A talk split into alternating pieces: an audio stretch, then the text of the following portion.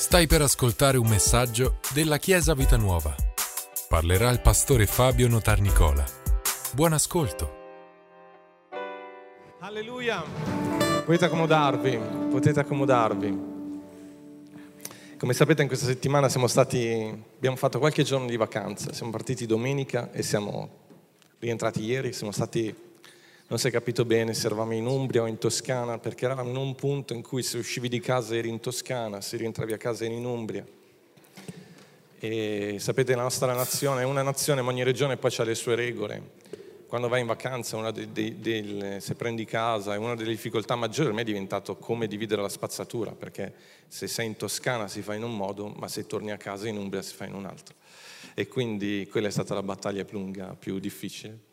E, siamo stati in un posto di salumi buonissimi, abbiamo mangiato molto bene, abbiamo più che altro mangiato e ogni tanto andavamo in piscina, ma non volevamo farci distrarre troppo dall'obiettivo primario, che era mangiare, abbiamo mangiato bene, lì sono tanti salumi. Ora farò una battuta solo per specialisti. Volevamo portare a casa una coppa, ma abbiamo deciso di rimandare tra dieci anni, ci sembrava troppo presto. Era una battuta per me, Emanuel. Va bene, comunque è stato un bel tempo, siamo stati bene e sono anche contento che ogni tanto mi arrivava qualche notizia di uomini che erano al locale, al nuovo locale e hanno portato avanti un po' i lavori, abbiamo tante cose da fare, però per noi come pastori è stato bello. Incoraggiante sapere che anche se eravamo via, non si era fermata l'opera, l'opera sta andando avanti e sta andando avanti molto bene. Quindi grazie a tutti coloro che in questa settimana in qualche modo hanno messo mano al nuovo locale. Per chi non l'ha fatto, non ti preoccupare. Eh, ce n'è. Uno dice, oh, mi sono perso un'occasione, non ti preoccupare che la troviamo. Alleluia. Allora, come vi dicevo, questa settimana, cioè in queste settimane, in queste domeniche, stiamo... Um, studiando, stiamo seguendo la storia di, di, Giosuè, del popolo di Israele che sta entrando nella terra promessa, siamo nel, capitolo, nel libro di Giosuè, abbiamo fatto il capitolo 1 e il capitolo 2, oggi faremo, eh, prenderemo mh, delle, degli spunti da alcuni capitoli, in particolare dal 3, dal 4 e dal 5, perché poi dal 6, la settimana prossima, entreremo nella, nella, in Gerico, diciamo. Il titolo del messaggio infatti è questo, equipaggiamento per la terra promessa.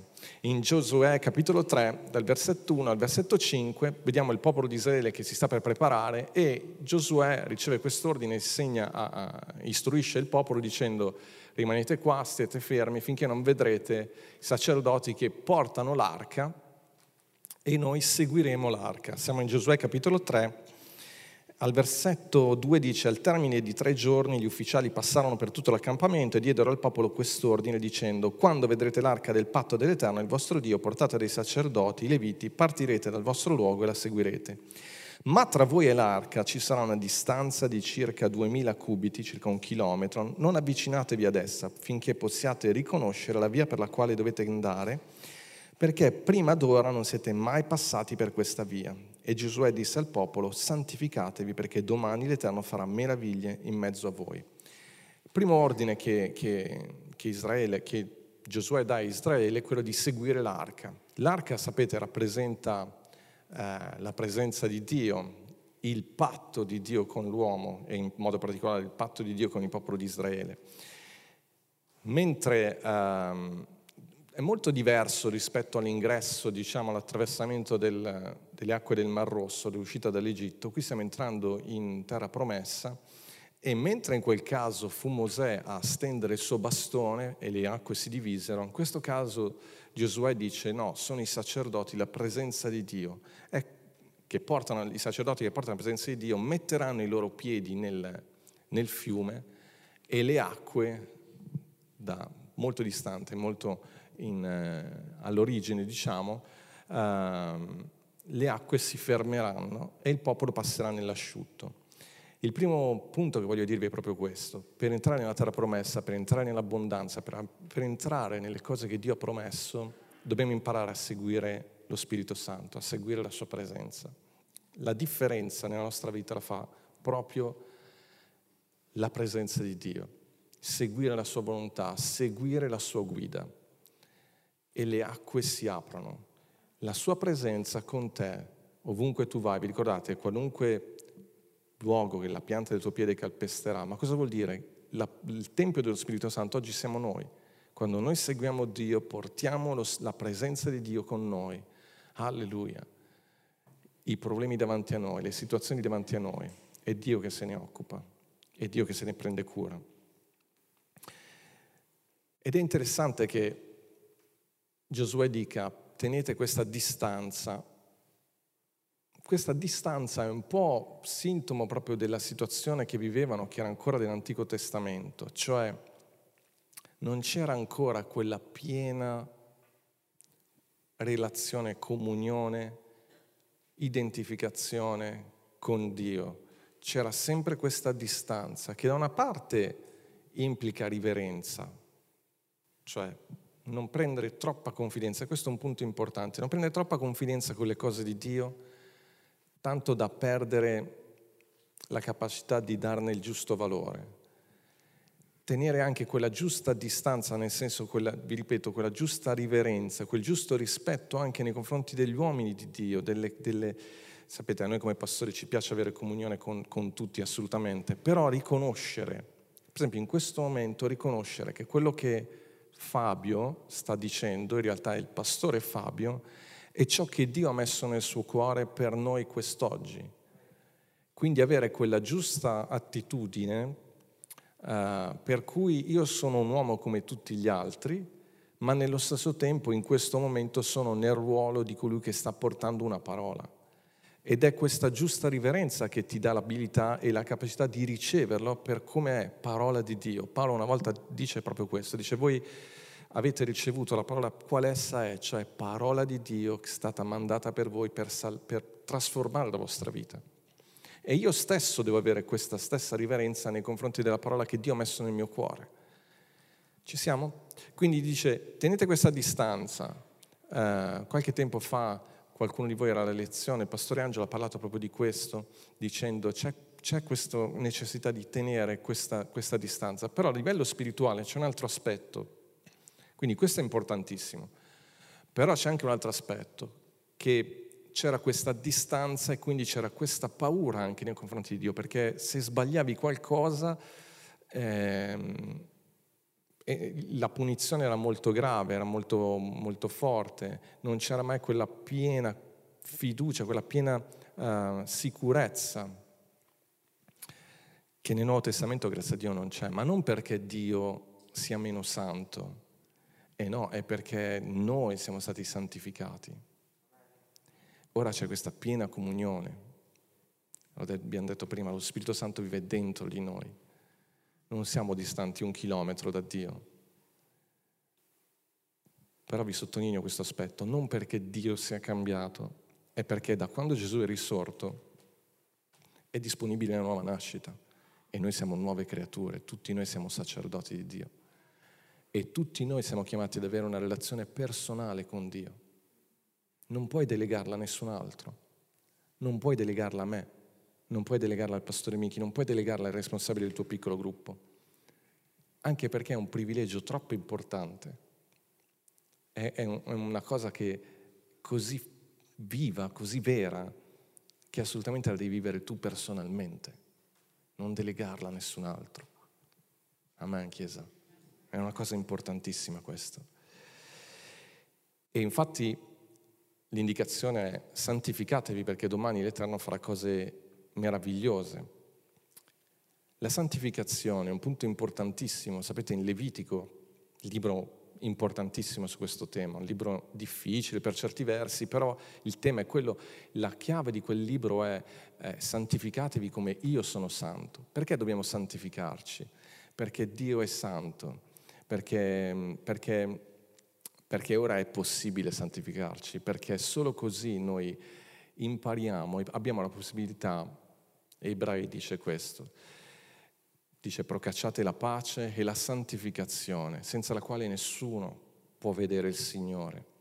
Vedete, quel può vedere, tanti anni fa, un giovane predicatore, il Signore mi ha rivelato questo nel mio cuore, è sempre rimasto vivo dentro di me quel nessuno vedrà il Signore, da una parte si riferisce certamente a quando il Signore tornerà. Se non siamo nati di nuovo, non, non, non, non faremo parte del popolo di Dio.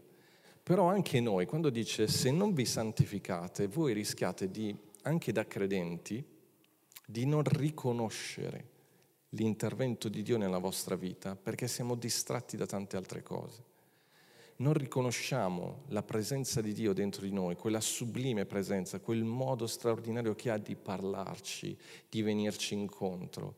Come quando, sai, tu fai un favore a qualcuno e quella persona neanche se ne rende conto di quello che tu hai fatto e neanche la ringrazi. Sapete quante cose Dio sta facendo per noi, sta facendo per te, proprio per te, ma non lo stai vedendo e non lo stai ringraziando.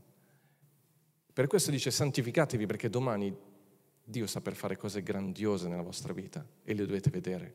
Isaia dice, io so per fare una cosa nuova nella vostra vita, la riconoscerai. Per questo c'è bisogno di crescere spiritualmente. Per questo santificarsi, guardate che non significa soltanto subito noi pensiamo alla vita eh, sessuale di una persona, quello sicuramente è importante, ma santificarsi, quando in, in Levitico si parla di santificazione, la prima cosa che gli dice è onorate vostra madre, onorate i vostri genitori. Cioè il senso è la santificazione, è sforzarsi a vivere bene, a fare le cose giuste, a scartare il male, abbracciare il bene in ogni area della nostra vita, in tutto quello che facciamo. La santificazione è importantissima, ci dà l'abilità di riconoscere Dio nella nostra vita, di riconoscere la sua guida, di riconoscere il suo intervento. Alleluia. Straordinario perché tu dici, vabbè, ma no, era così difficile da riconoscere Dio vedendo le acque di un fiume dividersi? Guarda, il cuore dell'uomo è così ingannevole che anche se Dio intervenisse in maniera così eclatante nella tua vita, se non sei pronto a vederlo, a riconoscerlo, riusciresti a ingannarti lo stesso. Pensate agli egiziani che hanno inseguito Israele anche in mezzo al mare senza riconoscere che Dio stava intervenendo, che era veramente una follia fare una cosa del genere. Alleluia. Quindi santità, rispetto, santificatevi. Alleluia. Giosuè capitolo 3, versetto 6, c'è un'altra cosa che voglio farvi vedere. Poi Giosuè parlò ai sacerdoti dicendo prendete l'arca e passate davanti al popolo, così essi presero l'arca del patto e si camminarono davanti al popolo. Versetto 7.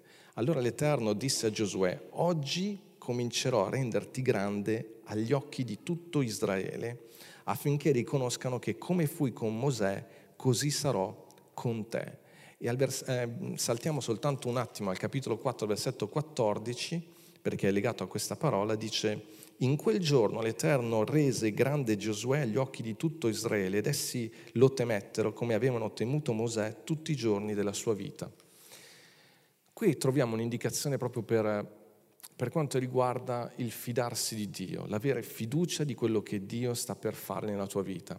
Quando dice oggi io inizierò a renderti grande, Giosuè è un leader, ormai è chiaramente chiamato al posto di Mosè,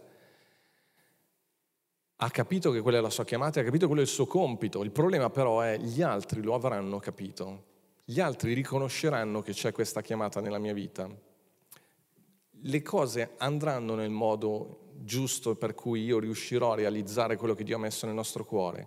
Molte volte ci facciamo così tanti problemi, sentiamo nel nostro cuore una chiamata, una chiamata, guardate, non vuol dire solo nel ministero, ma proprio il desiderio che Dio ha messo dentro di te a volte è così grande che dentro di te ti dici ma si realizzerà questa cosa, ma gli altri capiranno questa cosa. Vedete, questo è l'aspetto del, della grazia, è Dio che interviene. È Dio che poi farà in modo che gli altri riconosceranno che sei proprio tu quella persona adatta per quel ruolo, nel tuo ufficio, nel tuo posto di lavoro, nella tua scuola, nella tua classe, in qualunque luogo tu sei. Non aver paura, perché sei qualcosa che Dio ha messo dentro di te. A un certo punto Dio interviene e dice, io ti renderò grande, oggi io farò in modo, guardate, addirittura ha sfruttato un momento di difficoltà per rendere grande Giosuè quel fiume poteva non esserci, no, l'abbiamo messo lì perché, perché, è un problema, perché è una difficoltà, ma attraverso quella difficoltà io farò vedere che in te c'è una chiamata da parte mia. Io ti renderò grande. E non dobbiamo fare a sportellate con nessuno per affermarci, perché Dio, se è qualcosa che Dio ha messo dentro di te, non c'è bisogno di infangare nessuno, non c'è bisogno di lottare con nessuno. Guardate, ricordatevi però quello che ho detto di Rab, non sto dicendo che non dobbiamo fare nulla. Rab, quando c'è stata l'occasione giusta, ha agito, a volte non funziona con lo schiocco di ha agito però non ha pestato i piedi a nessuno, non ha forzato nulla. Però quando c'è stata l'occasione ha agito. Questo è un po' il limite a volte dei credenti, no? Eh, se Dio vuole farà tutto lui. No, se c'è l'occasione, se c'è la porta aperta, vai, è Dio che la sta aprendo. Se c'è qualcosa che Dio ti ha detto di fare, falla. Se c'è un'occasione che senti che devi sfruttare, fallo. Chiesa, non sto parlando solo per, le, per, gli ambiti, per i ruoli nella Chiesa, io sto parlando proprio anche del tuo posto di lavoro. E invece siamo a volte molto lite, ma magari tu hai la soluzione, parla, prova, senza litigare, senza forzare, però forse è Dio che sta prendendo un'occasione per mostrare le tue qualità, per mostrare che, dentro, che tu vali e che, quel, che c'è del potenziale dentro di te potenziale che forse fino a quel momento non è stato espresso.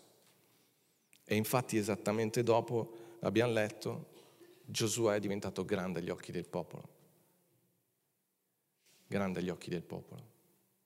Cioè rispettabile. Hanno visto, hanno riconosciuto che c'era qualcosa di speciale. Alleluia. E così, torniamo al capitolo 3, come detto prima, il popolo di Israele finalmente si muove Sapete, c'è una differenza, alcune differenze, come ho detto già prima, tra questo momento e il momento dell'uscita dall'Egitto. Quando loro hanno attraversato il Mar Rosso, i nemici dove erano? Dietro, e loro stanno scappando. Adesso i nemici dove sono? Davanti, e loro ci stanno andando contro. Bella differenza. Chiesa, è ora di smettere di scappare dai nemici.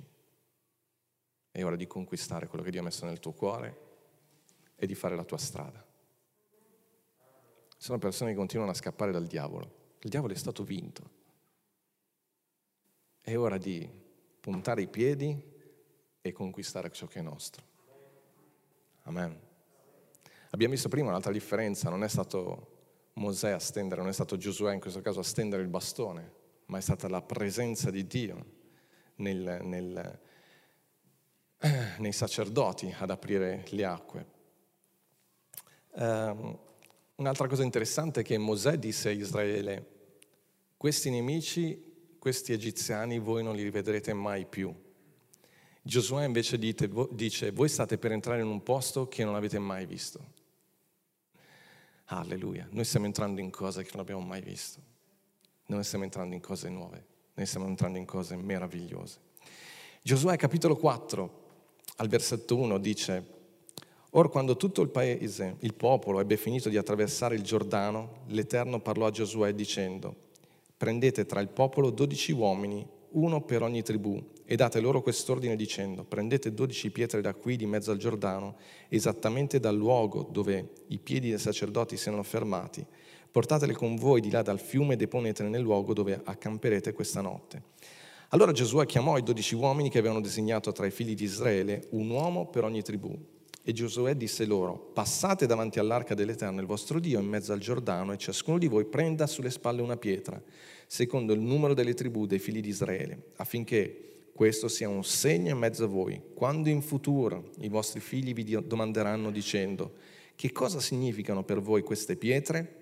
Voi risponderete loro, le acque del Giordano furono divise davanti all'arca del patto dell'Eterno.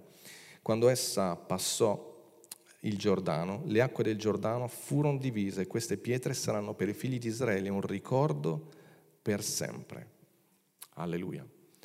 Un altro, un altro insegnamento importante per entrare nella terra promessa, per entrare nelle cose di Dio, è ricordarsi le vittorie passate. Dio dice a Israele di prendere queste pietre, una per ogni tribù, una per ogni famiglia, oggi potremmo dire una per ogni persona, per ogni per ogni credente. Sapete, imparare a ricordare le cose passate è una cosa molto importante, perché il ricordo fa in modo che il ricordo delle vittorie passate ci aiuta ad affrontare le situazioni presenti. Sapete perché è bello avere quasi 50 anni? io ho quasi 50 anni, mezzo secolo, è il fatto che di, per tante cose hai smesso di preoccuparti, perché ne hai passate così tante, le hai già superate. E quello che a 20 anni ti spaventava, che a 30 anni ti spaventava, a 50 non ci pensi più. Tanto ti manca poco. No, scherzo perché, perché, perché le hai già superate, perché, ma sì, non sono quelle le cose così gravi. Puoi perdere una finale e dormi, ho dormito tranquillamente, Manuel, non c'è problema. E, non, non, Davide ha pianto come un disperato. Davide, Manuel, cioè, ha dovuto fare consulenza per... E d'ora in poi teniamo tutti il Paris Saint Germain. Tutti... perché, perché tanto, tante cose le hai superate, però è così anche perché te le ricordi, ti ricordi tutte le volte che, tutte, le, le volte che Dio ti ha aiutato, le volte in cui, questo è a livello umano, ma a livello spirituale è ancora più forte e ricordarsi le vittorie che ci sono nella parola. Perché c'è questa parola? Questo è libro, anche questo è un libro del ricordo, di far risuonare dentro di noi le grandi cose che Dio ha fatto. Ma una delle cose particolari che Giosuè fa, e lo vediamo subito dopo, ma ve lo dico io a voce, è che oltre ad aver preso le pietre e averle messe eh, dove Dio ha detto, quindi nell'accampamento, per ricordarsi quello che Dio aveva fatto, lui fa una cosa che Dio non gli aveva detto. E anche questa è una lezione che Pastore Angelo ci ha, ci ha, insegnato qualche tempo fa, lui prende delle pietre e le pone anche nel letto del fiume, quando ancora le, la, le acque non, siano, non, erano ritornate, e ha deposto queste pietre, la parola di Dio dice che sono ancora lì oggi, quelle pietre che in realtà nessuno può vedere, perché poi il fiume le ha ricoperte nuovamente. E Pastore Angelo ci aveva fatto riflettere su questo, sul fatto che quelle pietre ci parlano di qualcosa che c'è ma che è nell'invisibile. Dobbiamo ricordarci che ci sono delle cose, noi abbiamo delle risorse che non sono solo quelle naturali, ma c'è un patto che ci lega a Dio e che ci parla delle cose invisibili, di quelle cose che non si vedono, ma che sono altrettanto reali, che sono altrettanto potenti, anzi sono ancora più reali per noi credenti. E le cose invisibili cosa sono? Il sacrificio di Gesù per noi, la resurrezione di Cristo, lo Spirito Santo, le promesse, la parola. Alleluia, Dio che è un padre per noi. E la cosa che mi piace di Giosuè è proprio questa sua iniziativa, di fare quello che Dio gli ha detto di fare, ma poi fa sempre un passo in più. Anche con Rab è stato così. Non troviamo che Dio gli abbia detto di mandare Rab, ma lui, cioè di mandare le spie, scusatemi, a, a Gerico per, per vedere com'era il territorio, ma lui è sempre disposto a fare quello che Dio gli dice di fare e di fare un passo in più. Questa è una chiave importante per, la, per avere successo, anche nella, nella vita, nel, nello studio, nel lavoro, nella chiesa, fare quello che ti viene richiesto di fare, ma poi avere sempre quell'iniziativa di fare un passo in più. Quel passo in più ha portato alla salvezza di Rab, quel passo in più ha portato a mettere delle pietre lì dove nessuno lo può vedere ma lui l'ha fatto e noi siamo contenti che l'abbia fatto. Ci spinge, ci sprona a fare qual, quel qualcosa in più sempre. Alleluia. E poi arriviamo, vedete sto, sto saltando un po' perché altrimenti non arriveremo alla fine. Uh, versetto 24 mi piace alla fine del capitolo 4, dice perché tutti i popoli della terra riconoscano che la mano dell'Eterno è potente e voi temiate sempre l'Eterno, il vostro Dio. Sapete che il piano di Dio non è mai cambiato, anche con Israele. Israele era la luce del mondo a quel tempo, cioè era il suo modo per rivelare se stesso e per raggiungere le persone. Chiesa, la benedizione che c'è sulla nostra vita non è solo per noi, è per benedire la Chiesa, per far crescere la Chiesa, ma Chiesa soprattutto è per essere luce in questo mondo, per essere una testimonianza. Questo dobbiamo sempre ricordarlo.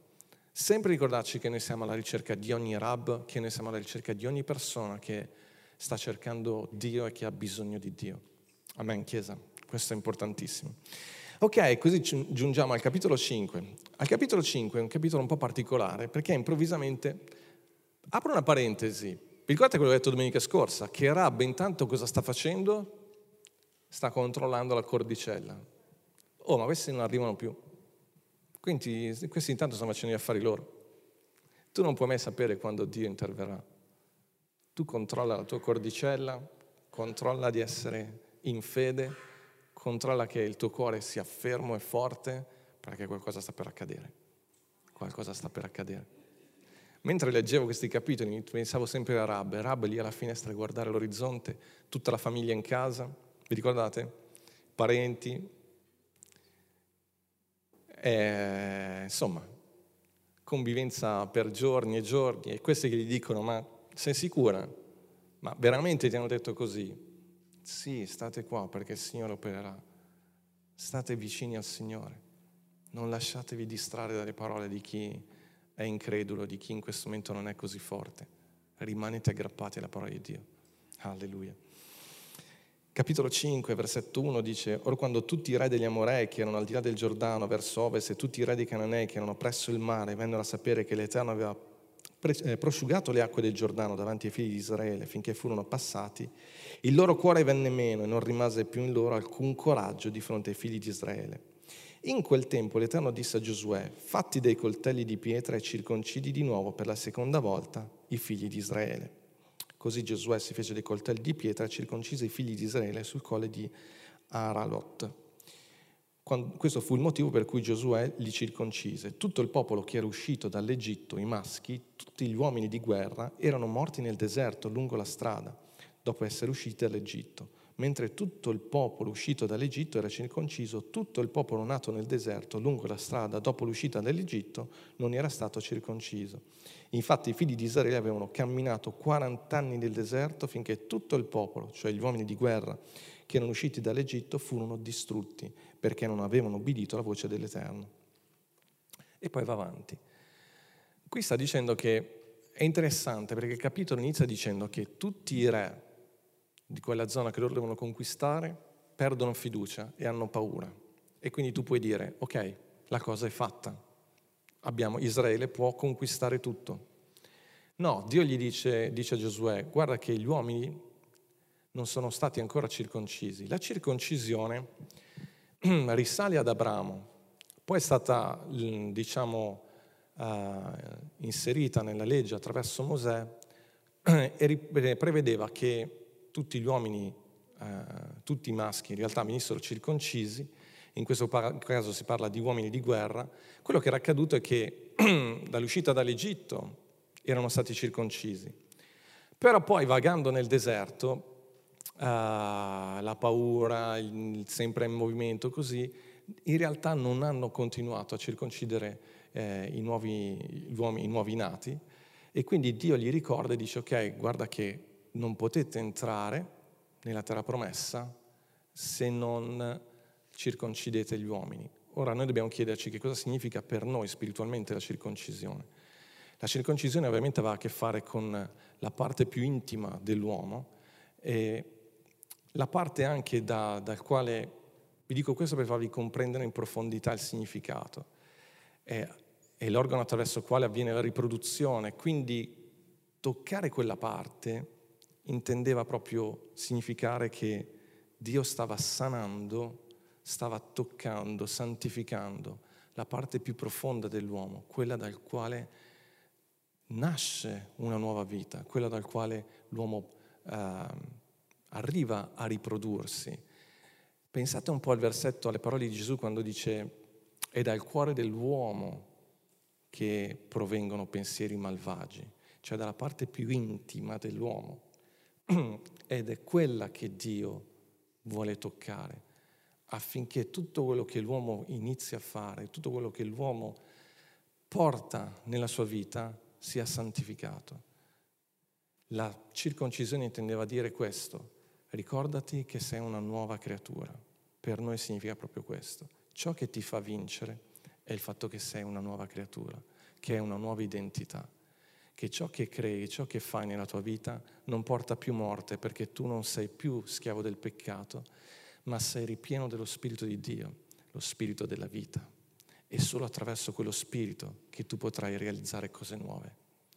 Ed è per questo che gli dice, sì, i nemici sono deboli, ma guarda che la vittoria non è data da quella, la vittoria è data dal fatto che io ti ho reso una nuova creatura, una nuova persona. Per loro la circoncisione era un segno, esteriore di qualcosa che era venuto interiormente. Potremmo paragonarlo un po' al nostro battesimo, ma secondo me possiamo avvicinarla meglio, capirla meglio se la avviciniamo al segno dello Spirito Santo. Qual è il segno che tu sei una nuova creatura? È il fatto che lo Spirito Santo è venuto a vivere dentro di te. Ed è lo Spirito Santo che ora manda via questa mosca, nel nome di Gesù. Ed è lo Spirito Santo che genera cose nuove nella nostra vita. Questa è dalla Toscana che ci segue, perché se abbiamo avuto un problema in Umbria, a confine con la Toscana, erano delle mosche che non ho mai visto nella mia vita, una quantità incredibile. Ma, come vi ho detto prima, vi sto dicendo, questo è un punto importante. La nostra vittoria nasce dal fatto che Dio ci ha resi nuove creature. Nuove creature, nel nome di Gesù. Alleluia. E arriviamo al capitolo, sempre al capitolo 5, c'è una cosa importante, ve lo racconto io. Quando, i discepoli, quando si discepoli, quando il popolo entra nella terra promessa, vengono circoncisi, celebrano la Pasqua, noi tutto insieme, sei una nuova creatura, il patto di Dio con, con, con Israele. E ci sono questi versetti importanti perché dice, versetto 11 del capitolo 5, il giorno dopo la Pasqua mangiarono dei prodotti del paese, pani azimi, e grano arrostito in quello stesso giorno. Il giorno dopo che ebbero mangiato dei prodotti del paese, la manna cessò. Così i figli di Israele non ebbero più manna, ma quell'anno mangiarono dei frutti del paese di Canaan. Questi versetti quasi ci sfuggono via, ma guardate che è un passaggio eccezionale. Dopo 40 anni mangiano qualcosa di nuovo. Sei una nuova creatura, hai un patto con Dio, hai superato il tuo Giordano, entri in cose nuove. Però devi essere disposto a lasciare la manna. La manna era molto comoda per loro perché ogni giorno Dio provvedeva l'appena sufficiente. Prima ve l'ho detto nella, nella raccolta dell'offerta. Provvedeva loro l'appena sufficiente e loro mangiavano di quello sempre lo stesso sapore per 40 anni. A volte scherzando tempo fa dicevo, pensate la pietanza che vi piace di più in assoluto, Pensate di mangiarla per 40 anni, a colazione, pranzo e cena. Buono, eh? Però, insomma, un po' noioso. Ma entrare nelle cose di Dio significa entrare e mangiare qualcosa di nuovo, il frutto, i frutti migliori del paese.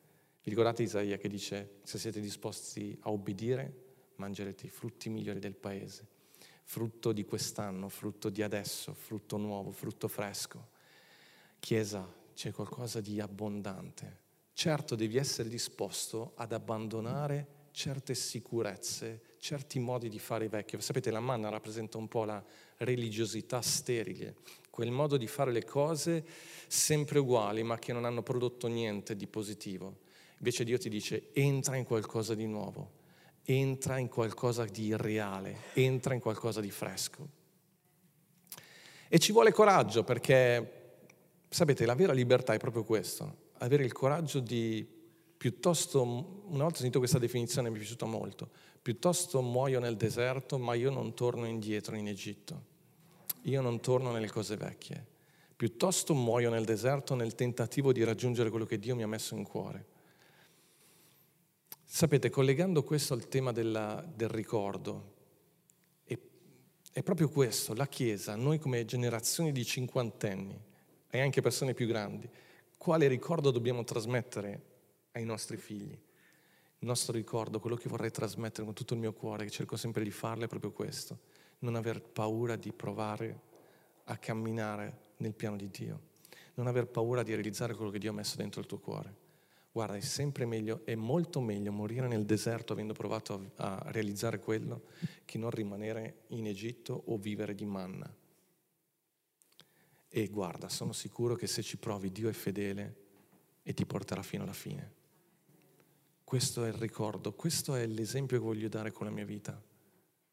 Questo è il messaggio che voglio dare e che vogliamo dare con la Chiesa. Mettiti in cammino, mettiti in cammino. Alleluia.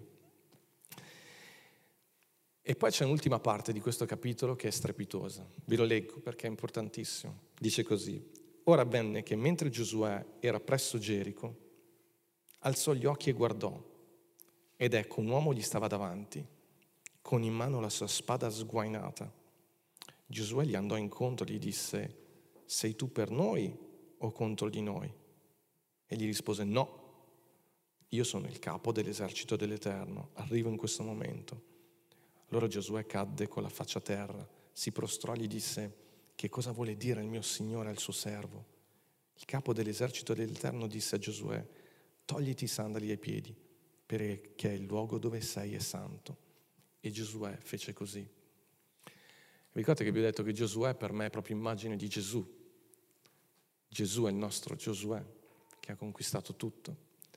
E qui c'è questo incontro. Chi è quest'uomo? Sicuramente non è un angelo, perché un angelo non avrebbe mai accettato l'adorazione di un uomo.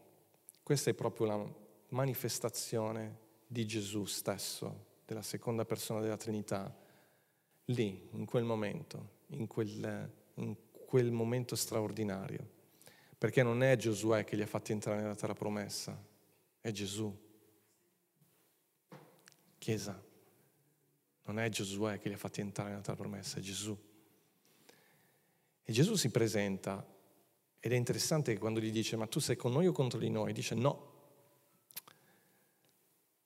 Se guardiamo tutta questa storia, vi ricordate, vi ho detto, tutta questa, questa immagine della, di Gerico è un po' un'immagine del ritorno del Signore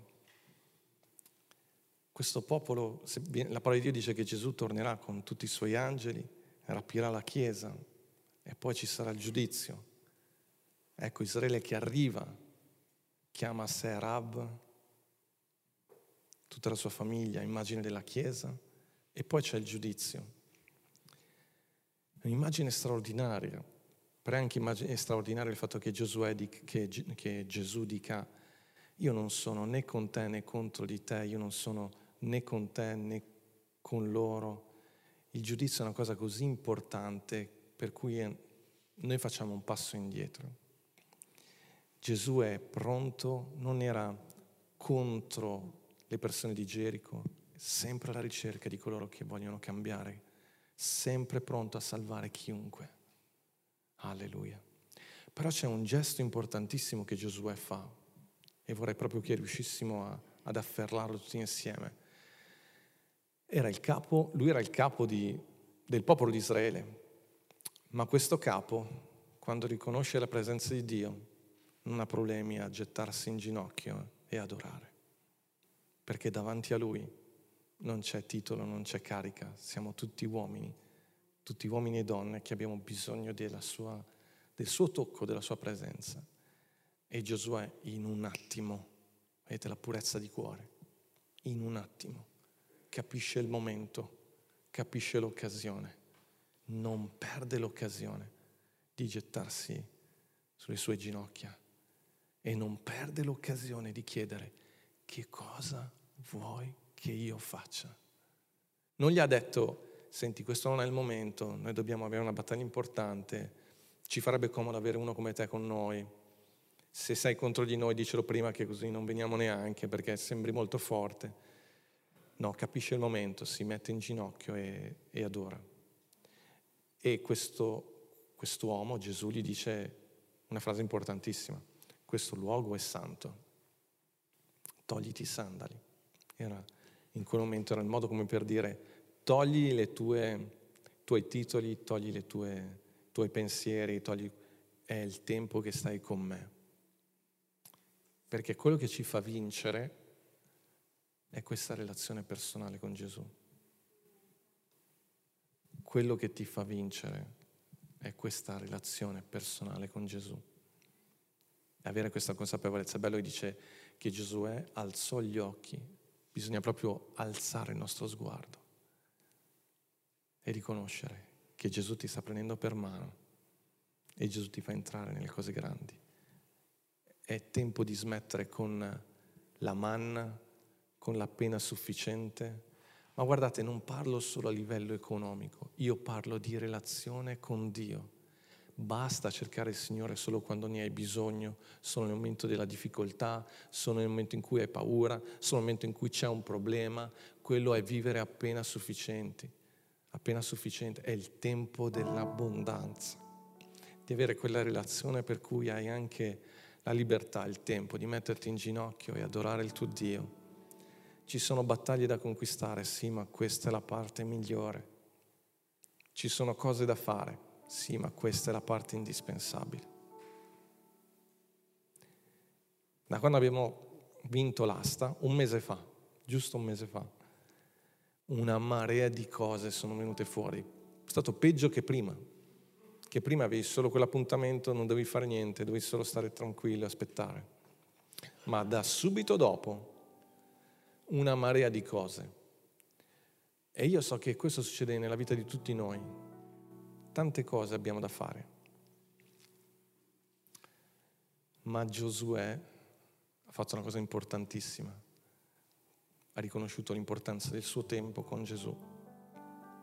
E di stare lì e dirgli che cosa vuoi che faccia vedete, ho le mie cose da fare, ma puoi avere questo coraggio di dire, ma tu cosa vuoi che faccia? Con il rischio che ti dica di fare altro, con il rischio che ti dica di non fare nulla, con il rischio che ti dica stai qui e basta, togliti i sandali, cioè fermati. Wow, amen Chiesa equipaggiamento per entrare nella terra promessa. Equipaggiati, equipaggiati. Alleluia. E io spero che in questo tempo di vacanza abbiate preso del, del tempo anche personale. Se non lo avete fatto, fatelo. Signore, cosa vuoi che io faccia? Al di là delle tante cose che ho da fare, ma tu cosa vuoi che io faccia? Amen, Chiesa. Alziamoci in piedi. Alleluia. Alleluia. Alleluia.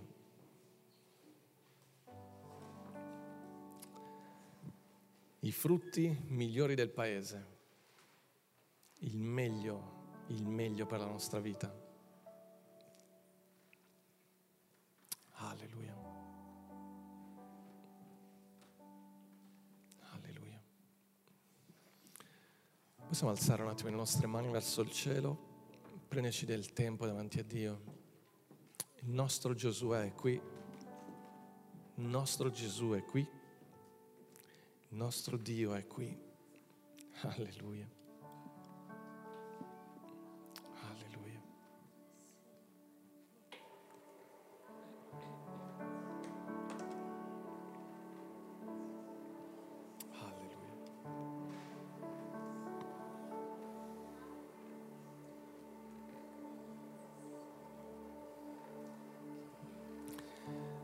Cosa sei stato creato? Che cosa ti dà reale soddisfazione, piena soddisfazione? Che cosa ti fa sentire realmente uomo, realmente donna, realmente soddisfatto?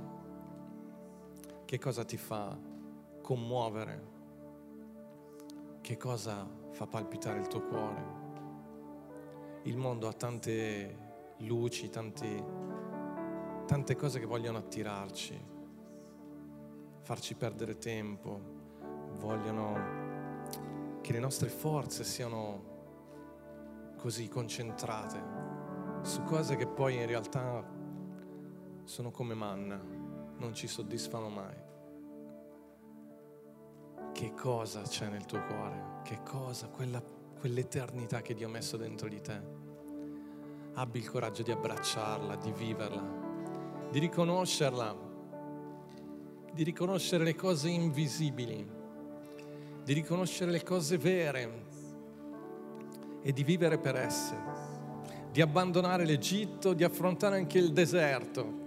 Piuttosto moriremo nel deserto, ma ci sono cose grandi alle quali Dio ci ha chiamato. E non sei da solo, siamo in tanti. Tutto il popolo ha passato il Giordano, tutto il popolo, nessuno è rimasto indietro nessuno è rimasto indietro. Chiesa, se camminiamo insieme per le cose grandi di Dio, attraverseremo ogni Giordano e conquisteremo ogni parte della terra promessa che Dio ha messo davanti a noi e saremo pienamente soddisfatti, pienamente soddisfatti, pienamente soddisfatti. Alleluia, pienamente soddisfatti pienamente soddisfatti. Alleluia! Grazie per averci ascoltato. Rimani aggiornato attraverso i nostri canali social. Ci trovi su Facebook, Instagram, Spotify e sul sito www.chiesavitanuova.org.